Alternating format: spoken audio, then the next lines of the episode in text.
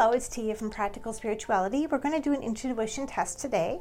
We have three crystals here. We have a beautiful malachite, we have an infinite serpentine, and we have a red malachite. So we're going to randomly pick one of these stones. Just try to focus and concentrate.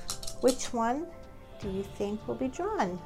And it is the malachite.